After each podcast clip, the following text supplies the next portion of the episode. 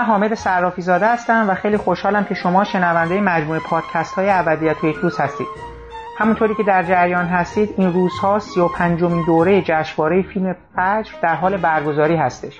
و من تصمیم گرفتم پادکست های ویژه‌ای رو به همین منظور برای شما تهیه کنم و در حد امکان با کمک منتقدان و نویسندگان سینمایی گزارش های روزانه ای رو از فیلم های به نمایش در اومده در این جشنواره برای شما داشته باشم. شما در دهمین گزارش ما از جشنواره شنونده صحبت های آقایان سعید آبدی، مجید فخریان و حامد مقدم خواهید بود.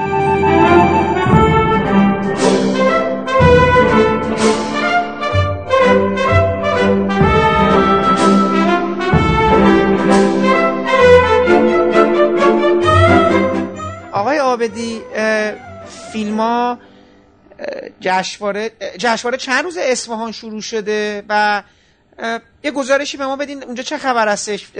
چند تا فیلم به نمایش در اومده اوضاع نمایش چطور بوده؟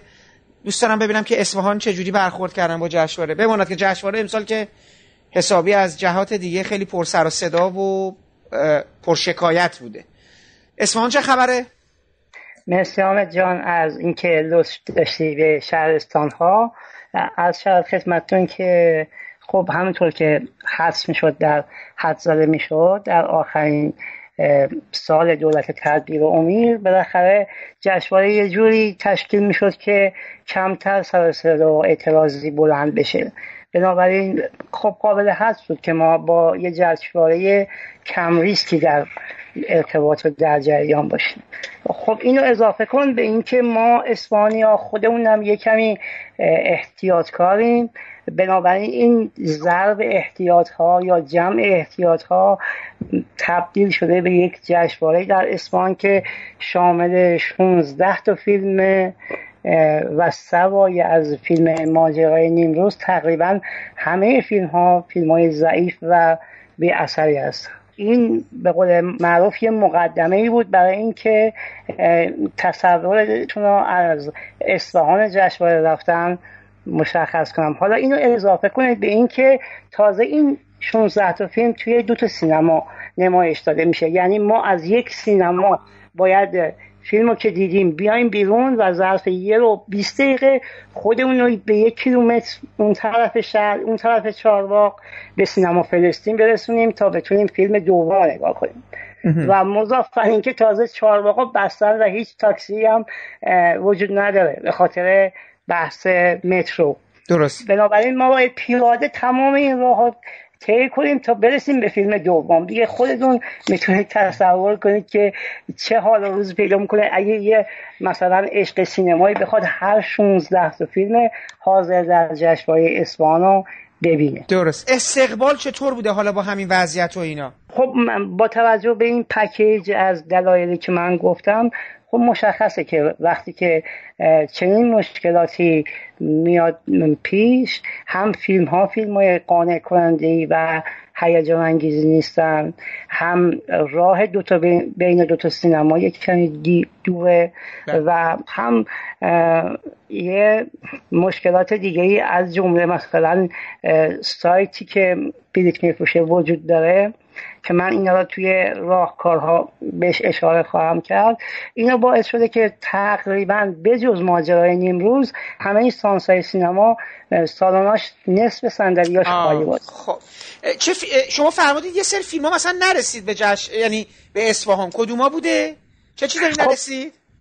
من فیلم های مهمی که الان هم کاندیدای سیمرغ شدن اصلا نیومده. غیر از ماجرای امروز که گفتم. بله. مثلا رگ خواب نیومده خفگی نیومده ویلایی ها نیومده بدون تاریخ بدون امضا نیومده صد معبر نیومده. کلا فیلم هایی که از فیلم سازای معروف هستن و فیلم هایی که کنجکاوی برانگیز بودن نیومده یه سری فیلم هایی مثل مثلا دعوتنامه زیر سقف دودی ظاهرا یا مثلا بنبسته وسوق اینهایی که فیلم اولی بودن تنها چیزایی است که ما می‌تونیم ببینیم فعلا درست.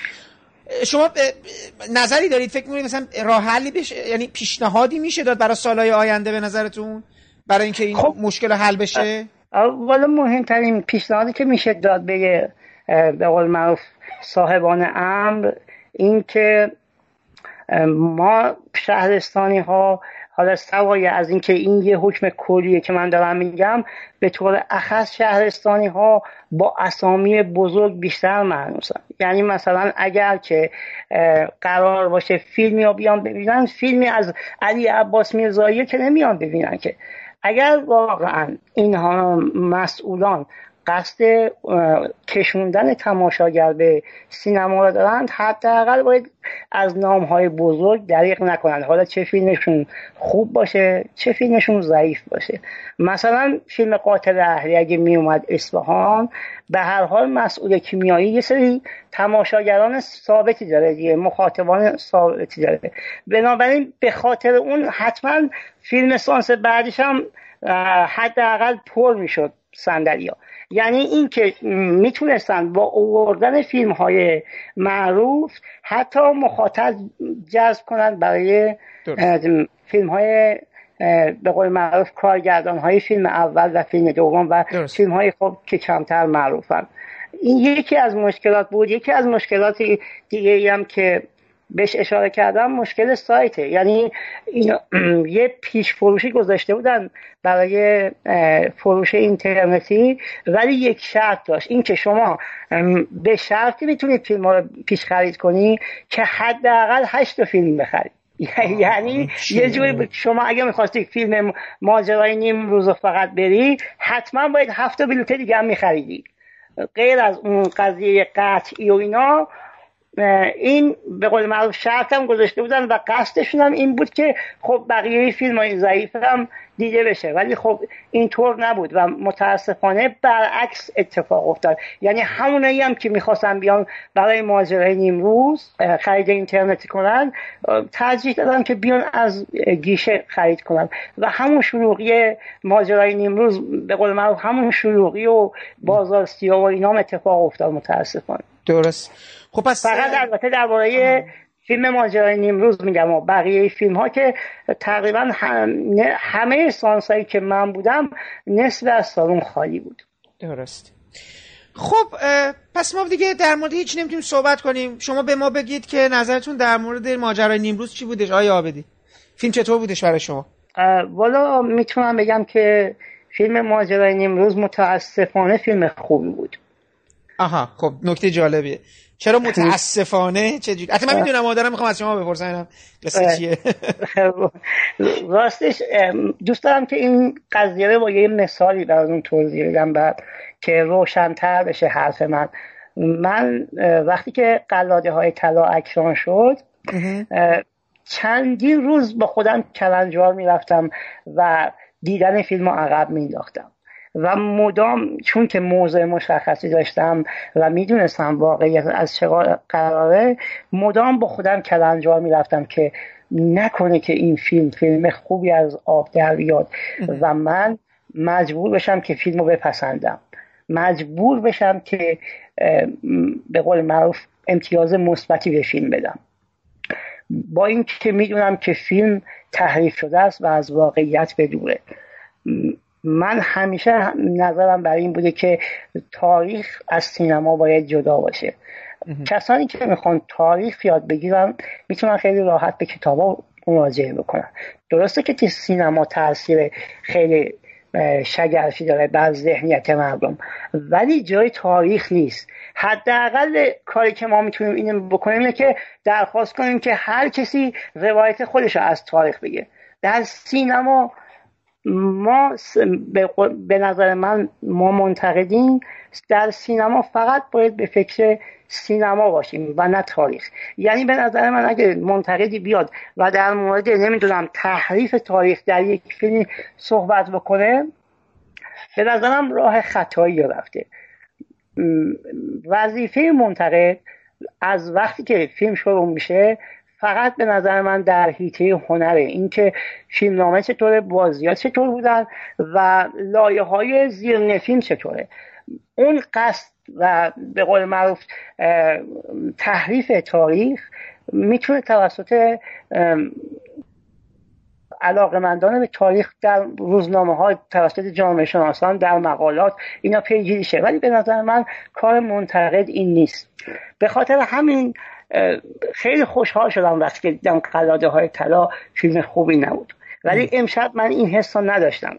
امشب با اینکه می‌دیدم که ماجرای نیمروز فیلم یک طرفه ایه و داره روایت رسمی یک طرف ماجرا را ابراز می‌کنه ولی واقعا فیلم خوب بود. فیلمی بود که از شخصیت پردازی مناسبی برخوردار بود. واقعا ما حادی حجازی فر را در نقش کمال یک شخصیت می‌بینیم.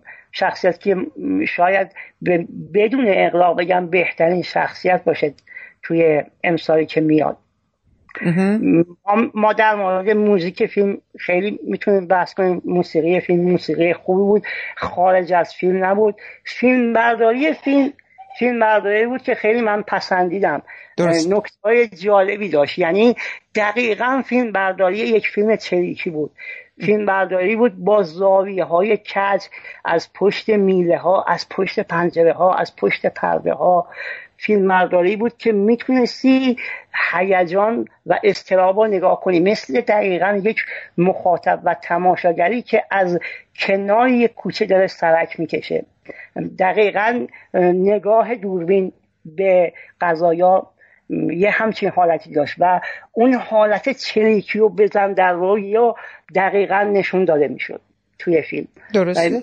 یه حسنی که داشت این بود که فیلم واقعا چریکی بود. یعنی یک صحنه به قول معروف جنگ خیابانی معرکه داره که کارگردانی و تصادات کارگردانی میرسونه. چیزی که سیانور ازش بهره بود. من خیلی انتقاد به دوستان می‌گفتن که چرا شما اینقدر میگی سیانور فیلم متوسطیه و خوب نیست و نمی‌دونم ضعیف و این حرفا. من می‌گفتم یه فیلم چریکی حداقلش اینه که باید یک جنگ خیابانی داشته باشه. حداقلش باید یه زده خوب درست حسابی داشته باشه. ولی ما از سیانور غیر از دو تا شریک گوله توی کوچه هیچ دیگه نمی‌دیدیم. ولی این فیلم فیلم ماجرای نیمروز واقعا فیلم کار شده بود. هم توی دکوپاژ و میسانسن ها حتی نشون دادن این که مثلا معمورین معمورین اطلاعات از توی سطل آشقالی های همون دهه 60 دارن میان بیرون و دور خونه رو محاصره می‌کنن. هم توی اجرای این صحنه جنگ و گلیز خیلی دقت شده بود. من خیلی لذت بردم. و اینکه به نظر من فیلم نامه کم نقصی هم داشت. هرچند اوایل فیلم تا اونجایی که هادی احجازی فر وارد فیلم میشه می‌تونست کوتاهتر بشه. یعنی به نظر من باید فیلم از اصلا با هادی حجازی فر شروع می‌شد. و این این ده دقیقه که حجازی فر نیستش به نظر من می‌تونست کوتاهتر بشه. غیر از این ایراد من ایراد چنان بزرگ دیگه ای ازش نمی‌دیدم. چیزی که من دارم در توی ماجرای نیمروز ببینم این یک پارچه فیلمه. من واقعا سینما رو می‌بینم. متوجه داستان همون پیروزی اراده است. وقتی که پیروزی اراده ساخته شد هنوز داره تدریس میشه. حالا شما می‌تونید مخالف باشید. مخالف با اون نظریات هیتلر باشید. من به قول معروف از این قضیه دارم اینو میگم که اجازه بدید که جامعه شناسان اجازه بدید که تاریخدان ها در مورد فیلم صحبت کنند نه منتقدان. به نظر من منتقد شعنش این است که فقط در مورد هنر سینمایی فیلم صحبت کنه. درست. نه که به هواش مثلا دقت کنید حالا می‌خوام از اینجا یه نقلی هم بزنم به این ماجرایی که این دو سه روز اتفاق افتاده. دقت کنید به مثلا این نامه ای که پنجاه نفر از نمی‌دونم روزنامه نگاران و منتقدان نوشتن به کیمیایی. به نظر شما این چه معنی میده؟ نه اونا که اصلا وارد این ساحت این نامه ها اینا نش اینا که دیگه واقعا کمدیه. یعنی اینا ب... اینا چیزاییه که هم حیرت آوره هم خند یعنی آدم خندش می‌گیره. نه خب این چی؟ من نمی‌دونم والا. یعنی واقعا اصلا حرفی ندارم بزنم دیگه. یعنی حالا آره. من دقیقا همینو می‌خوام بگم. می‌خوام بگم که به نظر من به قول معروف این کار اجازه بدیم که کارها تخصصی و فنی بشه. اگر من در مورد سینما مطالعه دارم اگر من در مورد سینما دارم بحث می‌کنم من می‌تونم از این فیلم لذت ببرم. من یک پارچگی رو توی این فیلم دیدم. من فیلم نامه خوب رو دیدم شخصیت سازی رو دیدم. چرا بخوام اینها رو نفی کنم؟ به خاطر اینکه به خاطر اینکه مثلا برخی ادعا می‌کنن که این داستان داستان یک طرف است. با فرض اینکه این حرف حرف درستی باشه. من منکر این قضیه نیستم. ولی ولی وقتی که سینما به وجود اومده پنجاه سال دیگه بیان و, و روایت خودشون از این داستان بنویسن. اصلا صدها کتاب نوشته شده. اگر کسی دنبال حقیقت باشه صرفا داخل سینما پیدا نمی‌کنه که مگه هیتلر را تارانتینو توی سینما نکشت؟ آیا تاریخ تغییر کرد؟ درست اصلا تاریخی که از گذشته بودش دیگه. نه تاریخی تغییر نکرده. تاریخ هم تحریف نشده ولی خب بله بله. اون اون داره اون داره اون اون اون از یک جای شروع می‌کنه و به یک شاید به یک خیال می‌رسه توش. یعنی بله. اتفاقا نکته اون نکتهش همینه. یعنی شما داری یه کار دیگه ای می‌کنی توی سینما با اون. ولی خب ولی مدعی می‌دونی نوازیش که مدعی مدعی باشی که این تمام حقیقت اونه که یه مقدار شاید آدم ها رو به چیز وامی داره. خب، تاریخ دانه ها می‌تونن که این ادعا رو با سند و مدرک در روزنامه های کسی رو انتشار در روزنامه های اون طرف آب حتی خود کسانی که به قول, به قول شما میگی که اون طرف مقابل ساکته حتی خود اونها رسانه دارن. خیلی راحت بله. می‌تونن فیلم مقابلشون رو بسازن. من از این بیشتر خوشحالم. بذار اینجا با سراحت براتون بگم که اگه ما داریم یک فیلم حکومتی می‌بینیم فیلمی از دهنمکی نمی‌بینیم. متوجه این ما داریم فیلمی از مهدویان می‌بینیم. یعنی مهدویان یک دهنمکی کاربلده که داره فیلم به تحویل ما میده. یک فیلم درست. فیلمی که من می‌تونم امتیاز خوب بهش بدم. خب یه کوتاهی هم در مورد فیلم دیگه ای که دوست داشتین بگین. گفتیم یک فیلم دیگه آقای عطشانی رو هم شما دیدین درسته؟ بله من حقیقتش از این خیلی فیلم های اول و دومی که اومده اینجا یه چند تا فیلمی هم بود که به قول معروف می‌شد یه نیم نگاهی بهشون داشت. بقیه حقیقتا جدی میگم که جای حرف زدن در موردشون وجود نداره. ولی دو تا فیلم بود که من می‌تونم در موردشون کوتاه بدون بگم. بفرمایید خیلی کوتاه بفرمایید. بله، یکی فیلم آقای عطشانیه به نام یادم تو فراموش که من احساس می‌کنم که این طرحش از یه طرح فیلم خارجی به نام آبسست گرفته شده. با اینکه همه اشاره می‌کنن به داستان شهلا جاهد و ناصر محمد خانی ولی من به محضی که دیدم اون فیلم با بازی بیانسه یادم اومد. یعنی یک زن روانی که وارد یک ازدواج موقت میشه و اونو از هم میپاشونه. و خب به قول معروف روایت نزدیکترش هم همین داستان ناصر محمد خانی. این دو تا متن خارج از فیلم رو داشته باشین. اما در مورد خود فیلم می‌خوام بگم که واقعا فیلم از لحاظ قصه پردازی قصه خیلی خوبی گفت. شخصیت همون زن روانی با شخصیت زن روانی با بازی خوب میترا حجار خیلی باورپذیر در آمده بود. اون خنده های عصبی ها حجار خیلی خوب اجرا می‌کرد. یه کمی اگه حسین یاری یعنی مثلا به جای حسین یاری یه آدم خوشتیبتر و جوانتر انتخاب حسین یاری خوشتیبه که اون گیریمی که کرده بودن یه آدم میان سال کرده بودن با موهای جودومی و یه کمی به قول معروف چیزن به نظر من جوانتر شخصیت اول انتخاب کرده بودن. به قصه باورپذیرتر بود ولی خود فیلم واقعا فیلم نبود که بشه بهش امتیاز ضعیفی داد. به حال فیلم اول واسه تا آخر داره. فقط یه نکته اسمش رو باید عوض کنم. به نظر من اسمش خیلی ضربه می‌زنه به فیلم. حتما مطمئنا تهیه کنندگانش توی این فیلم توی این فکر هستن و احتمالا برای اکران این یادم تو رو فراموش عوض میشه. گرچه که توی فیلم اشاره داره به این بازی یادم تو را فراموش ولی به هر حال این فیلم اسمش فکر کنم عوض بشه گیرایی بیشتری داشته باشه. فیلم یه بازی موش و گربه که به قول ماجرا اون شخصیت بدمن شخصیت زنه یک زن روانیه که واقعا میاد هیچ ربطی هم به نظر من به شهلا جاهد نداره. و میاد و به قول معروف این بازی و این ازدواج موقت و موفق و نابودش می‌کنه. بازی سیلوان خسروی جالبه که همه خواننده وقتی وارد سینما میشن بازی های ضعیفی دارن و نمیشینن روی فیلم. ولی به نظر من بازی سیروان خسروی توی این فیلم هم بازی اون چنان بدی نبود. خیلی راحت اون دو, دو سه قسمتی که خونده بود خیلی راحت نشسته بود رو فیلم و می‌شد یه امتیاز متوسطی رو به فیلم داد.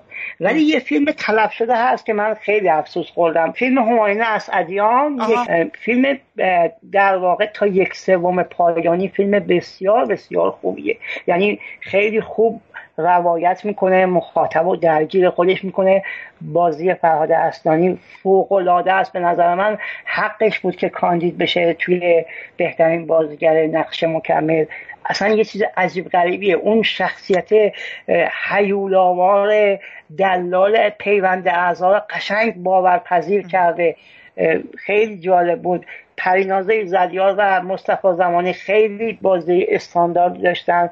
خیلی فیلم درگیر کننده است و اما وقتی که می‌خواد پایان ببنده حالا با توجه به شناختی که آقای اسعدیان از سینما ایران و اوضاع اکشان داشته به نظرم مجبور بوده که ارزشی عمل کنه و فیلمش متاسفانه طلب شده. یعنی میره سمت اخلاق گرایی و این که بالاخره باید مصطفی زمانی کار درست انجام بده و حق خوری نکنه و اینا. اگر این فیلم تونسته بود که با یک پایان باز یا با یک تصمیم نسبیگرایی به اتمام برسه خیلی فیلم خوبی می‌شد و پایان فیلم یک ضربه خیلی بزرگی زده به فیلم که حتی فیلم از یه حد متوسط هم پایین تر برده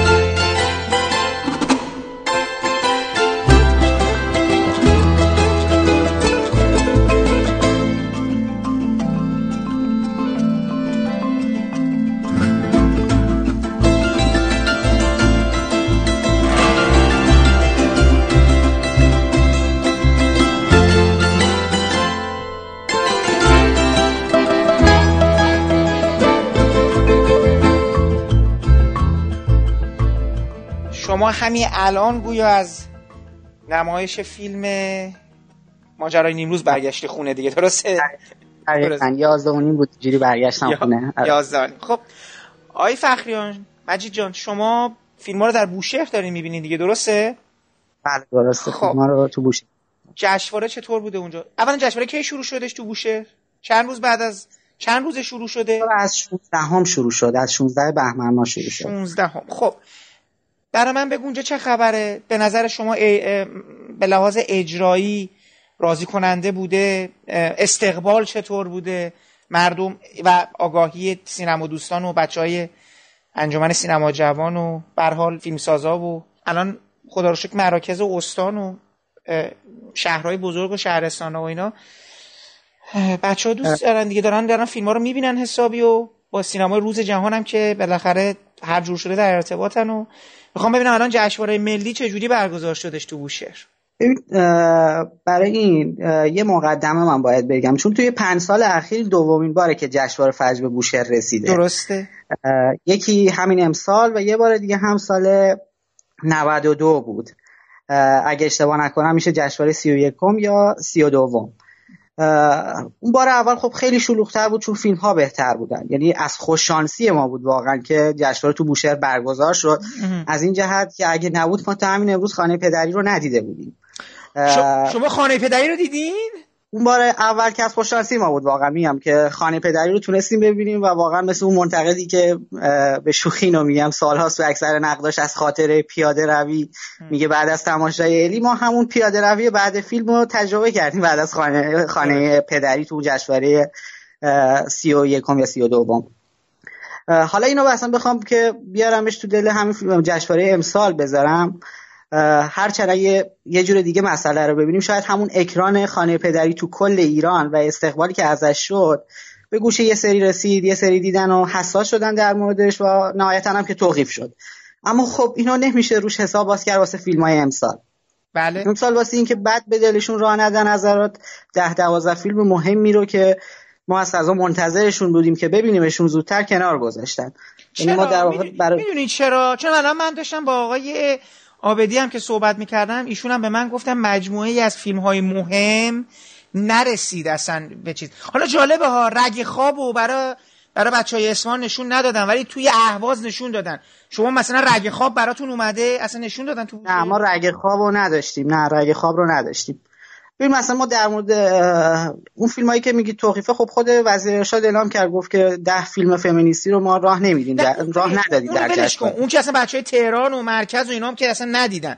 من دارم میگم رگ خواب رفته اهواز. می‌خوام ببینم که این فیلم ها رو چجوری تقسیم کردن. شما در جریان هستی که مثلا چی اومده بوشهر یا چرا چرا یه چیزا رفته اهواز مثلا بوشهر نیومده؟ یعنی چیزی داشته؟ اینو من واقعیت امروز واقعیت امروز از معاونت سینمایی ارشاد پرسیدم. یعنی امروز که رفتم سینما خب. پرسیدم ازشون و گفتن که انتخابات دست ما نبوده. من واقعیت نمی‌دونم چقدرش حقیقت داره این حرف چقدر نداره. گفتن که این فیلم ها رو خودشون انتخاب کردن و دست ما نبوده.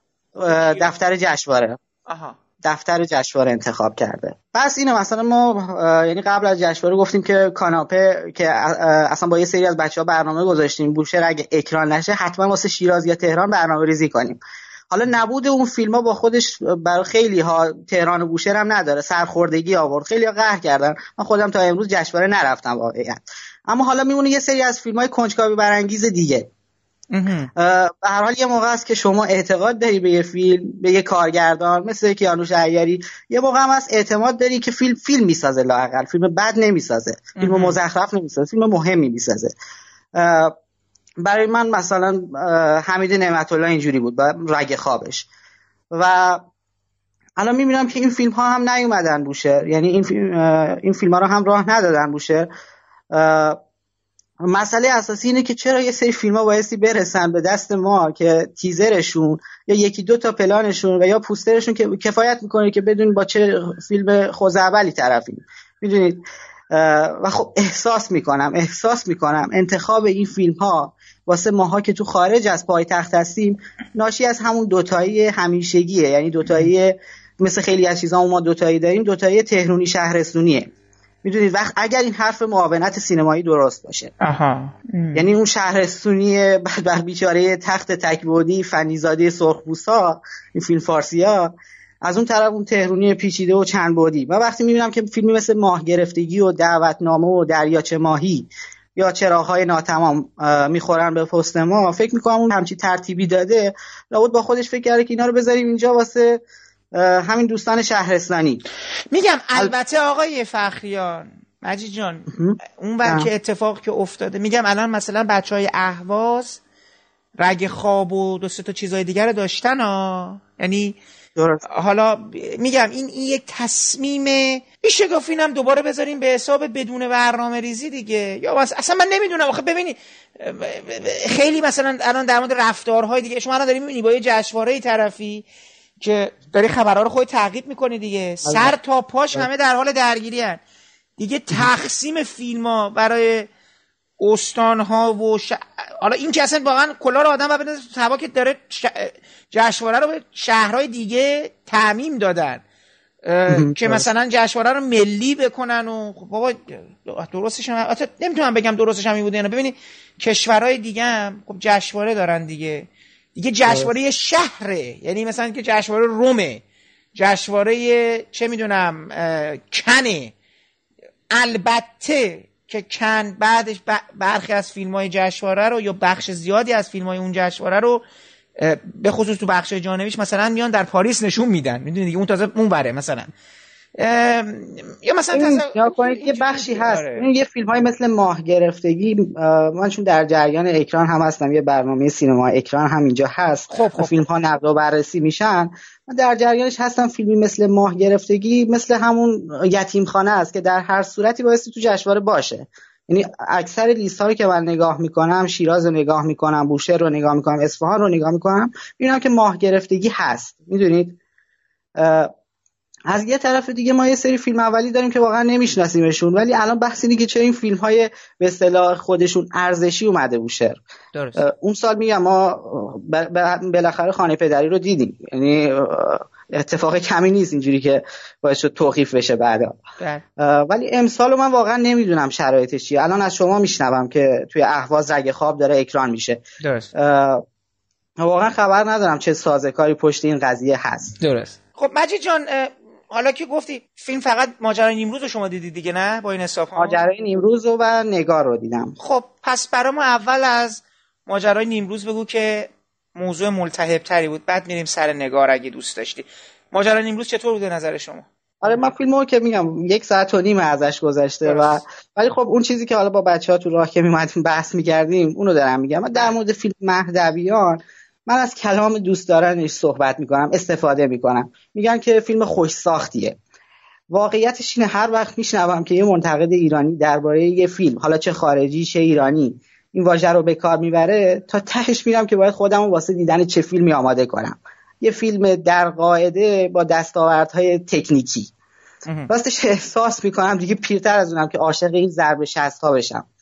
فیلم مهدویان گفت در ادامه همون فیلم های ارزشیه به نظرم. ولی این بسیار خطرناکتر از اونه حتی میدونمش. به حال این فیلمیه که به اصطلاح ارزشی ها و روشن فکرامون سرش متفق القولن پنج دقیقه دست می‌زنن بعد از تماشای فیلم. و از طرفی اینو احساس می‌کنم که یک حالا واژه درستش رو نمی‌دونم. همه انگار امسال می‌خوان سر این فیلم وایسن و تاکید کنم. ولی من اون چیزی که می‌بینم میگم که اصل زیبایی شناسی یه فیلم یا استتیک یه فیلم همون اصول سیاسی اون فیلم هم هست. و مثل این حرفای بیمزه که فرم رو از محتوا جدا کنه اینها نمیبینمش. کاری اصلا به خود تاریخ ندارم تو فیلم مهدویان کار ندارم که documentary یا mockumentary. در دل همون اصول خودش تعریفش می‌کنم. فیلم 110 دقیقه نمی‌تونه از این جمع این جمعی که پشتیبانی می‌کنه یه آدم یه انسان بسازه. یه انسان با حسهایی که داره بسازه. میاد چیکار می‌کنه؟ میاد چانتاژ می‌کنه.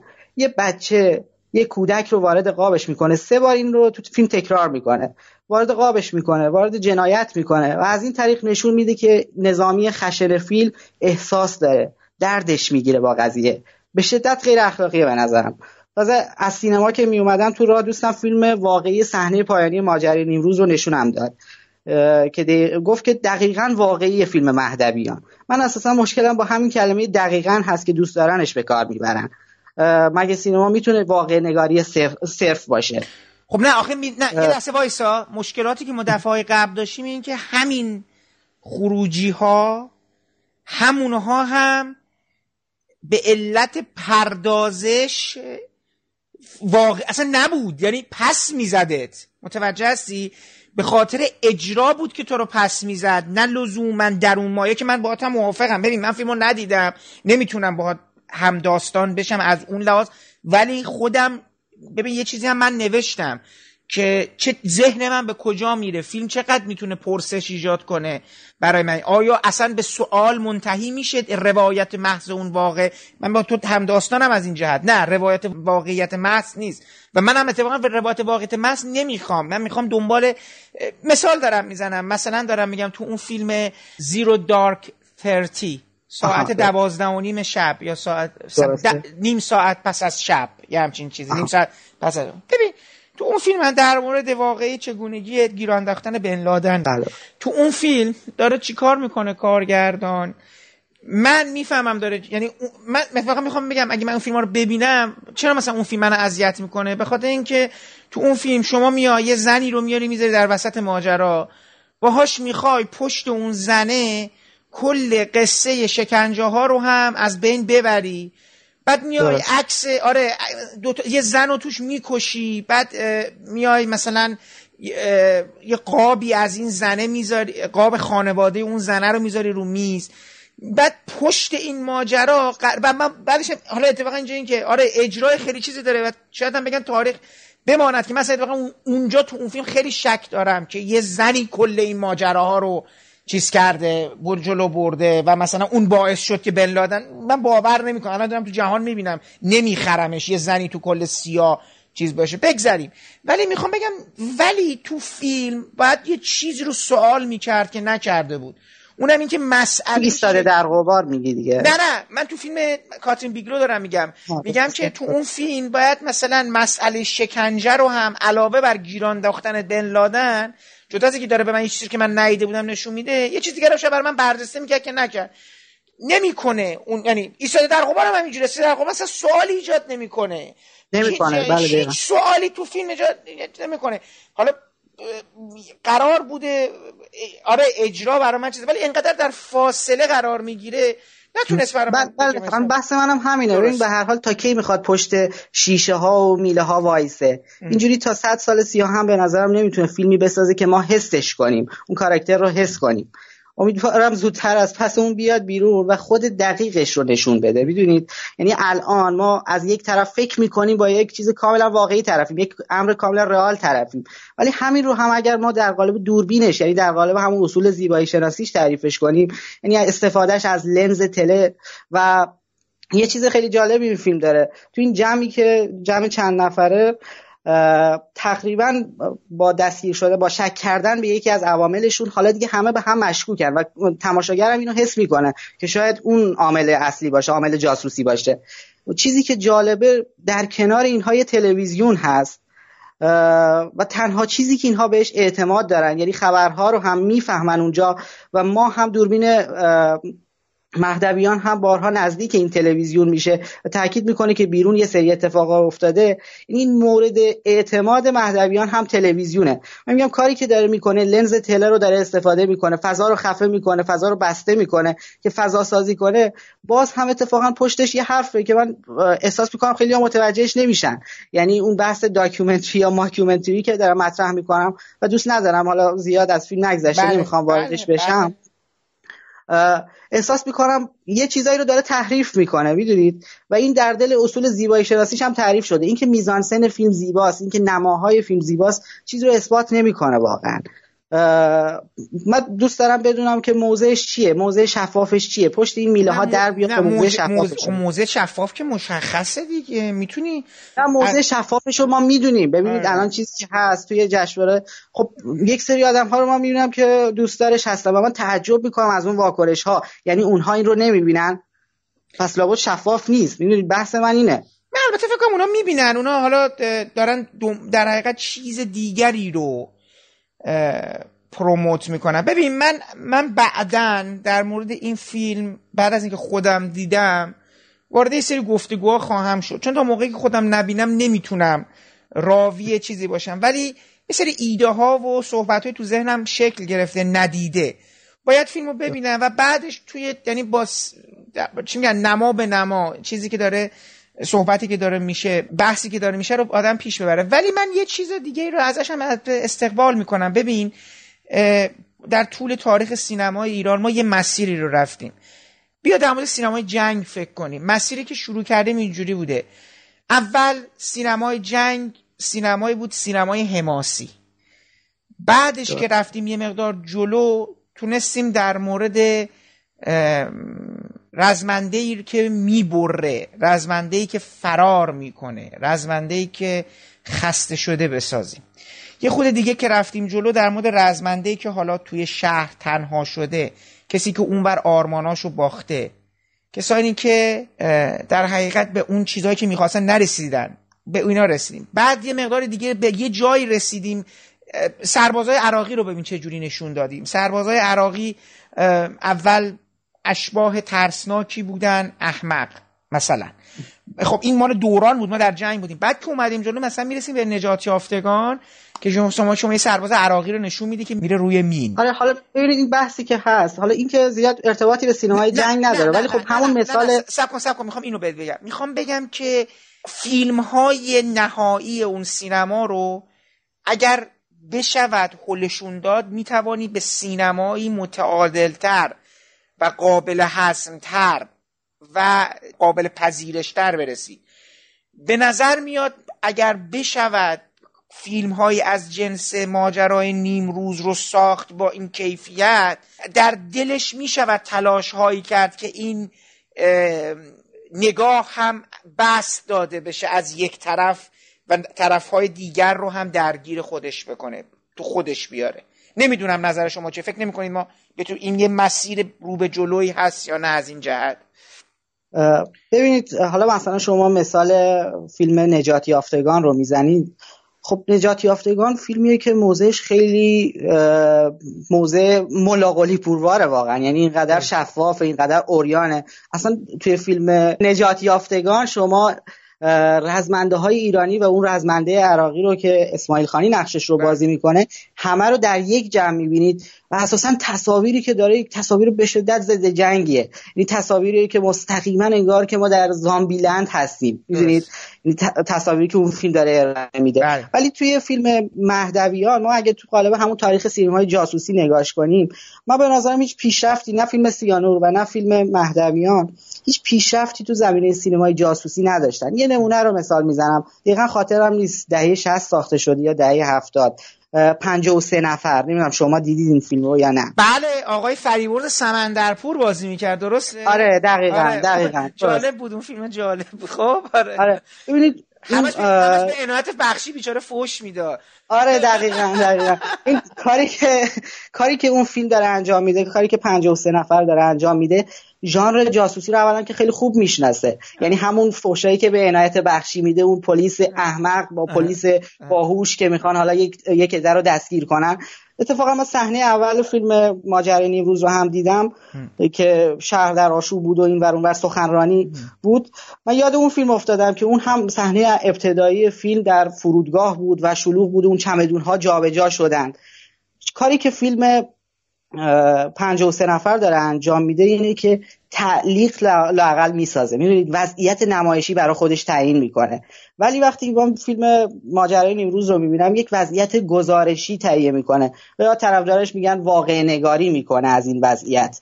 بیش از این جلو نمیره. یعنی نمی‌دهد سینما به نظر من. وقتی که هیچ حسی رو بر نمیانگیزه. وقتی که در تمام طول این فیلم فقط داری نگاه می‌کنی به این آدم ها که دارن یک سری کار انجام میدن. و آدم هایی که پس موضعشون هم کاملا شفافه می‌دونید.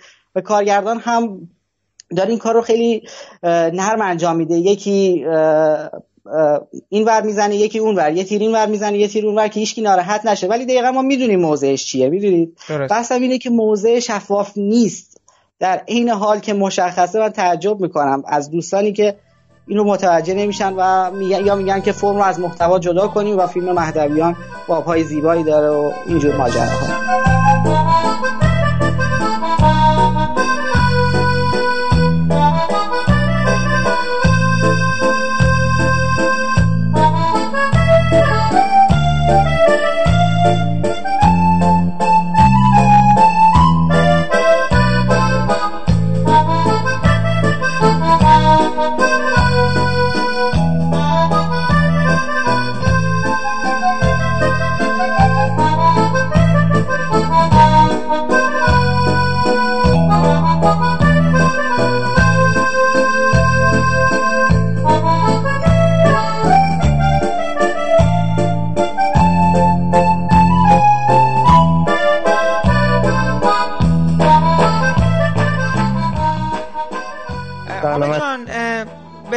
جشنواره چند روزه تو رش شروع شده و حالا هواش چجوری بوده؟ استقبال چجوری بوده؟ به شما چه فیلمایی رو دادن چه فیلمایی رو ندادن؟ چون مثل که اصفهان و بوشهر یه سری فیلم های اصلی رو ازشون دریخ کردن مثل رگ خواب و صد معبر و حالا یه سری از فیلم ها نرسیده یا ندادن. برعکس مثلا اهواز که من دیدم اکرانش بعد نبود چون با بچه ها که تو اهواز صحبت کردیم آیه آی پروین آی فرهاد پروین ایشون نسبتا راضی بودن از برخی از فیلم که یعنی پخش فیلم ها شما به هم بگو آقا رشت چه خبره و استقبال چه جوری بوده؟ فیلم های خوبی بهتون دادن یا نه؟ و مردم چیکار کردن؟ استقبال کردن از فیلم یا نه؟ خواهش می‌کنم. آره این از پنجشنبه پیش شروع شد. در که البته که برف خیلی شدیدی اومدش که کلا یه روز اصلا مختل شد. و اما فیلم هایی که اومدو 16 تا فیلم اومدو که تقریبا میشه که با اصفهان یکی بودش. آها خب. مثلا صد معبر بود فصل نرگس بود مادری بود یادم تو رو فراموش اینا بودن ایتالیا ایتالیا. اما همونجوری گفته رگ خواب نبود مثلا. از خ... فیلم به حال خیلی خفگی هم خیلی درسته؟ خفگی هم نیومد. خفگی اومده بود. خفگی اومد آره خفگی دوشنبه اکران شد. درست دو سانس. و همینطور این فیلم آقای جلیوند هم انگار نیومد بود متاسفانه. م. که اینم به هر جز فیلم های مهم بود که تو رش اکران نشد. از فیلم هایی که بودن همین ماجرا امروز آقای مدویان بود سارا آیدا که احتمالا فردا اکرام میشه. نوازی سخت بودی. از یه چند تایی که مثلا اومده بودن اسرافیل مثلا هستش آها خب. که اکرام شد. دعوتنامه هم بودش. بنبست وسوق بودش. درست. و فکر کنم درش ماهی درست. با ماهی استقبال چطور بودش؟ این دوستانتون چی گفتن؟ به قول معروف همکاران چی گفتن؟ چه خبره؟ بچه های فیلمساز فیلم, فیلم بینا تونستن برن میرن یا نه؟ اونقدر استقبال نشده به خاطر این فیلم ها درباره رش خب فکر کنم یه چیزایی هم اطلاع داشته باشی. شما اینکه رش اصلا کلا از لحاظ این هنری و سینما و به حال بچه های هنرروز واقعا قویه. یعنی خیلی بله. علاقه شدیدی وجود داره مثلا بله بله. آره بسیار زیاد.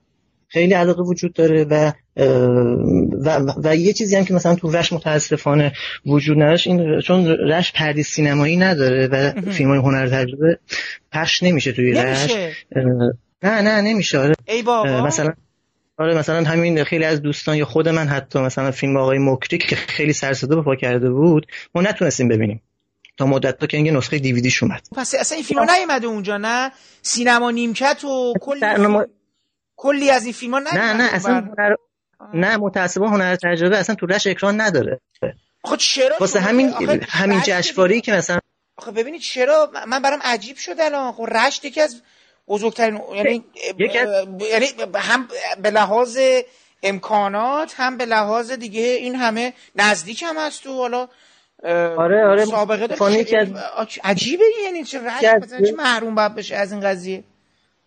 آره متاسفانه. یکی از دلایلش هم خب میگن نبود پردیس سینمایی در رشته که یکی از دلایلشه. ولی به هر حال اینو می‌خوام بگم که همین که مثلا نبود برنامه‌های سینمای هنر و تجربه توی رشت این یه دلیل میشه که یکی ارتش خیلی زیادی بین بچهای سینما دوست وجود داره که مثلا استقبال کنه از جشنواره فجر مثلا در رشت. همینطور که مثلا نگاه می‌کردم تو این تقریبا 9 روز فردا 10 روز میشه در اون روز اکران این فیلم‌های جشنواره فجر درش میشه استقبال فوق فوق العاده بوده. آها شما یعنی خوبه. حتی با این فیلم ها رفتن حسابی دیدن. آره خیلی. یعنی من سانسایی که رفتم جمعیت کاملا پر بوده. یعنی سانسایی من رفتم مثلا سه بعد از ظهر کسی نمیاد من فیلم نگاه بکنه ولی واقعا پر بوده. درسته. درست استقبال خیلی بوده. خب خدا رو شد بس... که حالا حداقل از این جهت بازم رفتن یه سری فیلم ها رو دیدن و اینا که حالا اون آتش ارضا بشه و اینا. بازم خوبه. آره چون مثلا تو دوره سی و دوم اگه اشتباه نکنم مثلا اکران شده بود این ده روز جشنواره فجر در رش میگن 18 هزار نفر در ده روز فیلم نگاه کرده بودن که اصلا رش جز سه استان برتر کشور شده بود. یعنی می‌خوام بگم این علاقه بین بچه ها وجود داره. درست. خب خیلی هم خوب.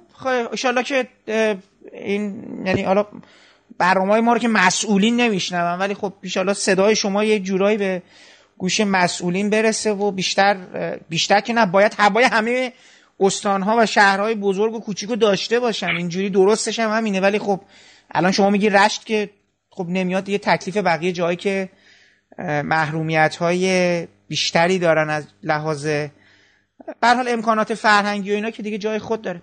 خب قربان به ما بگید که شما چیا رو دیدید یا دوست دارید مورد چیا صحبت کنی؟ خب از بین فیلم هایی که رشت اکران شد دو تا فیلم خوب اکران شد که منم خوب دیدم اونا رو خب. یکی خفگی آقای جیرانی بود آها. یکی هم که امروز سعادت شد نگاه کنیم ماجرای نیمروز آقای مهدویان درست خب اول در خفگی بود. خفگی چطور بود به نظر شما؟ خب خفگی فیلم خوبی بود و همونطوری که مثلا یه مخاطب می‌تونه از یکی مثل جیرانی انتظار داشته باشه یعنی کارگردانی با سابقه نقد نویسی و روحیه سینفیلی که همیشه میشه تو فیلماش اونها رو ردیابی کرد. حالا این بار میاد خفگی رو می‌سازه و تو خفگی یه جورایی به اوج خودش میرزه به نظرم. فیلم یه تریلر جنایی با مایه های روانکاوانه است که در یه دنیای شبیه دنیای فیلم های نوار اتفاق میفته اگرچه تو ریتم خودش سعی می‌کنه یه جورایی وامدار سینمای شرق اروپا باشه که از غذا کارگردانم بعدش نمیاد که این شباهت رو بیان بکنه و خودش هم در جایی گفته بود که فیلم شبیه فیلم های روسیه. به نظر فیلم تو خلق دنیای مد نظرش موفق بوده. و معلف های آشنای جان هم به خوبی به کار گرفته. مثلا اون از ترسیم دنیای ناکجا آبادی که مثلا توی فیلم می‌بینیم. تا تونالیته سیاسفیدش نورپردازی پرکنتراستش روان پریش و سرخورده ای که انگار با خودشون مشکل دارن. که یه لحن تاریک و سردی به فیلم میده که تو میزان سنا میشه اونا رو ردیابی به نظر میزان سنایی که معلومش روشون کار شده یه مدت ها کار شده یه شبه مثلا خرق نشده. و به نظر تک تک اجزای هر نما یه هارمونی خاصی داره که لحن فیلم کمک می‌کنه. این لحن تلخ فیلم رو شدت میبخشه و انگار یه عامل کمکی تو پیشبرد داستانه. به نظرم به کاراکترام کمک می‌کنه. پرهیز از یه جورایی از گرفتن نمای خارجی پرهیز می‌کنه و, و این سبب میشه که اون حس خفقان موجود در دنیای فیلم به نظر تشدید بشه. شما حالا نگاه کنید مثلا محیط بسته تیمارستان رو در نظر گیرید که بعد به محیط بسته خونه مثلا کاراکتر نقش اول که شاکر خانم شاکر دوست بازی می‌کنه ختم میشه و در انتها مثلا که در فرج که بخواد به فرجام برسه به محیط محدود آسانسور می‌رسه که همه در با اون حال هوای گرفته و سرد و خفقان آور فیلم به حال هماهنگه. زنی هم که انتخاب می‌کنه یه فمفتال نمونه ایه که مثلا تو فیلم های نوار ما نمونه هاشو دیدیم و جیرانی هم سعی کرده که اون حس سرخوردگی و به حال اون عقده های جنسی سرکوب شده توش برای اون ملموس بکنه. و مثلا در کنارش مثلا یه تمهیداتی مثل سیگار کشیدن بی محابای کاراکترهاش که به حال نمونه هاش داریم. اما نمونه های کمی تو فیلم های هر تاریخ سینمای خون در این ژانر مثلا در چنین شرایطی ما داریم. یعنی منظور چنین فیلم های ژانری. به حال که می‌تونست کمک رسان بشه. البته با همه این با همین خوبیایی که فیلم داره به نظر من باز جا داشت که کاراکترهایی که پیدا آورده تودارتر می بود. یه جور پیچیدگی های بیشتری توش وجود می داشت. و به حال یک جورهایی شاید فیلم رو یک مقدار یه سرگرده بالاتر از چنین چیزی که هست تبدیل می‌کرد که باز هم باز, باز نمیشه ارزش های کار آقای جرانی نادیده گرفت. و اما درباره فیلم ماجرای نیمروز خب یه فیلم جوندار و استانداردیه. شاید چیزی بیشتر از اون چیزی که من فکر می‌کردم رو پدید آورده. و به نظرم نوید ورود یک کارگردان کاربلد رو به جریان اصلی سینما ایمان میده. یه کارگردانی که مثلا اون رویکرد مستندگرایی کار قلبیش هم به این فیلم آورده و سعی کرده فاصله خودش رو از سوژه‌هاش حفظ بکنه. و فقط خودش رو در جایگاه روایت کننده قرار بده. و کسی باشه که مثلا بدون قضاوت به موضوع نگاه کرده باشه. البته برای مخاطبین سختگیر ممکنه ایراد وجود داشته باشه که چرا مثلا مهدویان فقط از یک سمت ماجرا به موضوع نگریسته و خودش رو مثلا در جایگاه مجاهدین مجاهدین خلق وارد نکرده. چرا مثلا از دید اونها نیز به موضوع نگریست نگاه نکرده؟ اما به نظر من شاید به این دلیل بوده باشه که قرار گرفتن یعنی اگر دوربین رو به سمت مجاهدین هم می‌برد و بخواست مثلا انگیزای اونها هم تا یه حدی مشخص بکنه اون وقت دیگه دیگه نمی‌تونست موضع گیری نکنه و اون موقع دیگه با توجه به شرایط فعلی که الان فیلم درش داره ساخته میشه اون موقع حتی ممکن بود فیلم دچار شعار زدگی بشه که خب ما یا موضوع های موضع گیری های رادیکالی بشه که ما نمونه هاش رو کم نداریم در تاریخ سینمای خودمون که بسیار به فیلم های بسیار بد و به حال باسمینی تبدیل شدن. خودمون می‌دونیم که فیلم واقعا محیط مل... شرایط ملتهبی رو داره به تصویر می‌کشه و به حال این شرایط خاص و ناخواسته یه محیط یه شرایط این شرایط خاص و ناخواسته می‌تونه شرایط سقوط کارگردانم فراهم بکنه. حالا مهدویان سعی کرده دچار چنین اتفاقی یعنی این اتفاق رو برای خودش پدید نیاره. یه چیزی که برام جالب بود اینه که مهدویان سعی کرده از پنج کاراکتر پنج کاراکتر اصلی فیلم خوش رو انتخاب بکنه که نماینده های مثلا نهلای فکری متفاوت در اون دوران باشن از رادیکال عملگرا گرفته تا مثلا آدمهایی با رفتار خردگرایانه و لیبرال مسلک یا حتی کاراکترهای احساساتی و رمانتیک رو ما می‌تونیم تو این پنج نفر پیدا بکنیم. اما در شخصیت پردازیاشون بازم سعی می‌کنه حد و نگه داره از نزدیک شدن بیش از حد به اونها اعتراض می‌کنه و این اعتراضم مثلا حتی در صحنه های معدود صحنه های احساساتی فیلم هم دیده میشه. شما نگاه کن وقتی مثلا کاراکترهای فیلم گریه می‌کنن به خاطر اتفاقاتی که مثلا در فیلم میفته دوربین سعی می‌کنه در لانگ شات بمونه یا مثلا فوقش نماهای متوسط بگیره. بهشون زیاد نزدیک نمیشه. یه نمونه دیگه که مثلا باز تو این فیلم من واقعا خوشم اومد این بودش که از استفاده در بازی گرفتن از بازیگران هم به نظر من موفق بوده. اولا که مثلا از شمایل برای جا افتاده مهرانفر و عزتی یه جورای آشنایی زدایی می‌کنه. در مورد شخصیت کمال با بازی حجازی فر که به نظرم بهترین بازی فیلمم بود که از غذا به اون نعله های رادیکال حاضر در آن دوران شباهت داره اصلا شاید نمایندگی می‌کنه اونها رو در شخصیت جزئیاتی رو مد نظر قرار میده که مثلا برام جالب مثلا یک کاراکتر تندخویی هستش که وقتی مثلا در یک جایی می‌بینی و خیلی کنشگر و خیلی زود خیلی زود وارد عمل میشه و عکس عمل نشون میده. اما مثلا در یک جایی که مثلا وقتی ناراحت از ترور کودک مثلا پنج ساله در عین اون عصبانیت وقتی می‌خواد حمله ور بشه به اون کاراکتر و به اون اونو مثلا کتک بزنه و تنبیه بکنه انگشتر فلزی دستشو برمیاره که مثلا که شاید اون فرد دچار زخم نشه. به خاطر مثلا اون انگشتر فلزی. این این این ریزه کاری ها یک جورهای درون و بیرون کاراکتر رو برای مخاطب روشن می‌کنه و به یه, یه حس و حال خوبی رو پدید میاره من احساس می‌کنم که این فیلم آقای مهدویان فیلم سرپاییه و به نظرم در تریلر سیاسی و جاسوسی ما که خب حال تعدادی ما داشتیم در تاریخ سینمای خودمون شاید به نظر من جز بهترین هاست و می‌تونه راه رو باز بکنه برای کارگردان های دیگری که این مسیر رو ادامه بدن.